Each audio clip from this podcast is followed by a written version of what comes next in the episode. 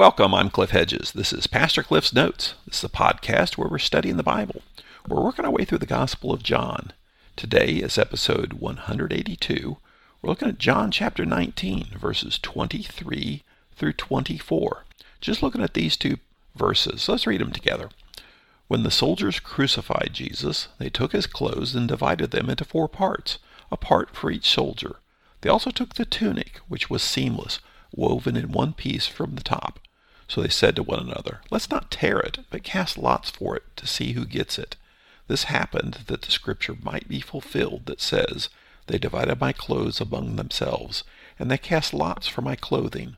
This is what the soldiers did. Well, Pilate sent Jesus away with the soldiers to be crucified. And here we have the beginning of the crucifixion process. It says, when the soldiers crucified Jesus, they took his clothes and divided them into four parts, a part for each soldier. This is somewhat ironic here, because here you have the Son of God being executed, and the soldiers, the main thing they're worried about is dividing up Jesus' clothes. Now, this is part of being a soldier on an execution squad, is you get to divide the clothes of the victim amongst yourselves. That's what you do. And so I think about, well, Jesus probably doesn't have that much in the way of clothing. He's got sandals, he's got a belt, maybe a scarf, maybe a tunic and a mantle. That's probably about it. So there's not a whole lot there to divide. So they divide his clothes up into four parts because there's four soldiers there. One question is, was Jesus paraded naked through the town on the way to the point of crucifixion, in which case who brought his clothes? Or was he fully clothed? It's hard to say. It may be that they did not strip him naked till they were at the point of crucifixion, because that was something that was offensive to the Jewish people, was public nudity. The point here is that at the point of crucifixion, they took his clothes and they started to divide them up. Now it says they also took the tunic, which was seamless, woven in one piece from the top. There is all kinds of debate and interpretation about this. One, what is the tunic? Well, the tunic is the basic piece of a garment that is right next to your skin. It's it would be considered underwear, but it's the basic part that's next to your skin that is then covered by an outer garment, which would be perhaps called a mantle, which is like a shawl kind of thing. There could be more of a coat or something over it.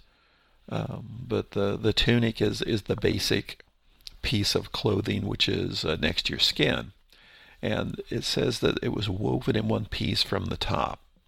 Now some people want to make a big deal about this, that well, this symbolizes the unity of the church. Well, I think that's a stretch, because John certainly doesn't hint at that, so you've got to read that into it.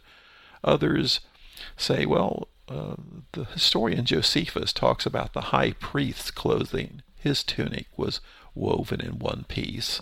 So it's speaking to the priestly nature of Jesus. Others are saying it would symbolize that it's very valuable. This isn't an ordinary tunic. This is a piece of valuable clothing. And there's no real indication of that, because some historians, actually much closer to the time of Jesus, say that eyewitnesses said Jesus looked pretty common. He didn't look extravagant at all. In fact, some described him as somewhat shabby, in that he hung out with poor people, and he probably looked like a poor person. John does make the point about the seamless tunic, and it's in verse 24. So they said to one another, "Let's not tear it, but cast lots for it to see who gets it." So some of Jesus' clothing, they're dividing. Then the tunic, though, it can't be divided. You can't break it into pieces that are sewn together. So it has to go as one piece. So they're going to cast lots for it. That is, roll dice or something like that to see who gets it. They're going to gamble for it. And John tells us why this is a big deal. He says, this happened that the scripture might be fulfilled that says, "They divided my clothes among themselves, and they cast lots for my clothing." This is what the soldiers did. Now this scripture is being fulfilled is Psalm 22, specifically verse 18, where it specifically says, They divided my garments among themselves, and they cast lots for my clothing. That's exactly what Psalm 22 says. And if you read Psalm 22, it's a psalm of David, and it's David's lament about just the tough time he's going through.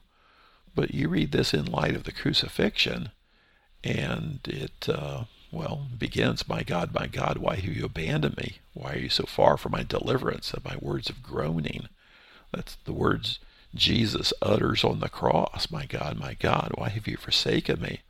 And then the description throughout the psalm, Psalm 22, he talks about my strength is dried up like baked clay. My tongue sticks to the roof of my mouth.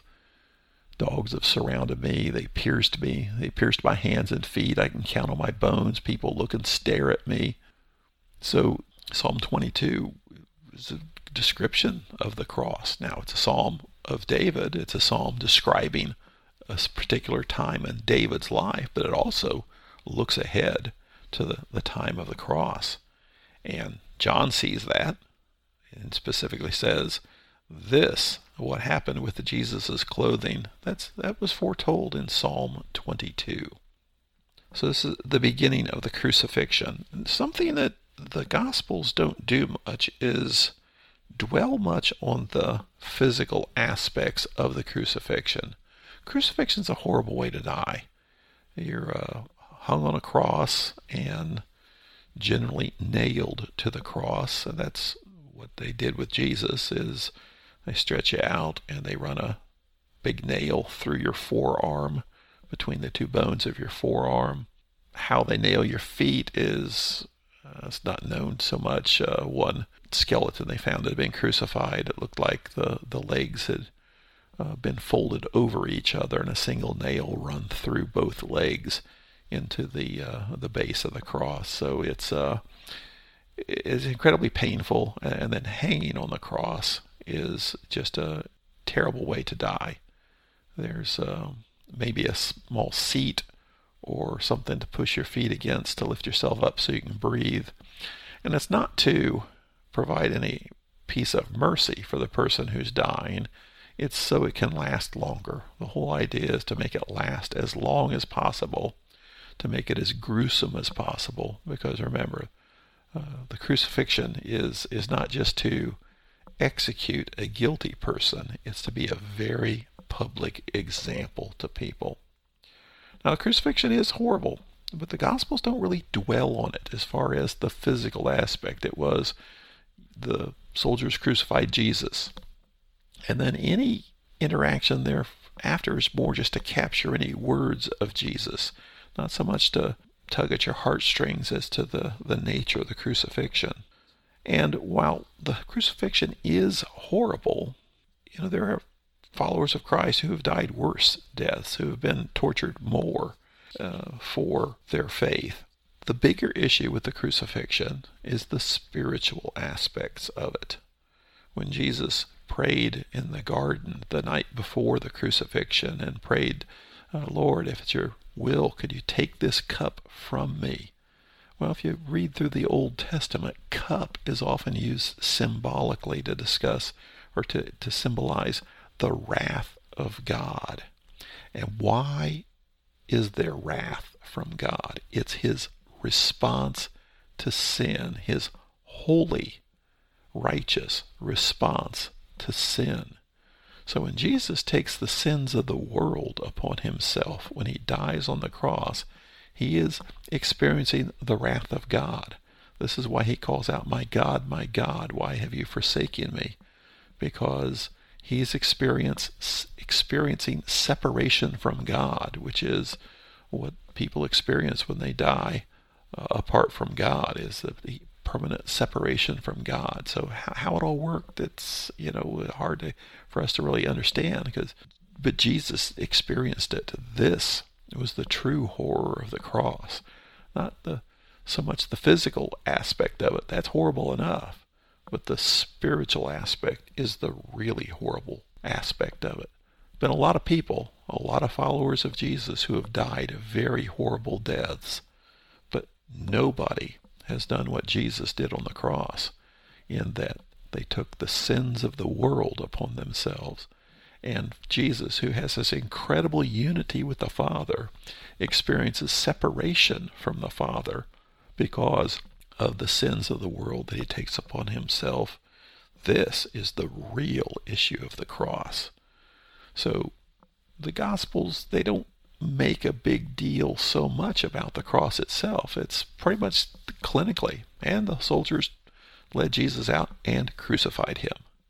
Then there's a little bit of interaction with Jesus, some words, and then he dies. The real issue is the spiritual aspect. And that's why Jesus died on the cross, not just to suffer a horrible death, but to take the sins of the world upon himself as he experiences that death. So that through what he does, we can experience the forgiveness of sin, salvation, reconciliation with God. Thanks for joining me. Join me again next time as we continue working through the Gospel of John.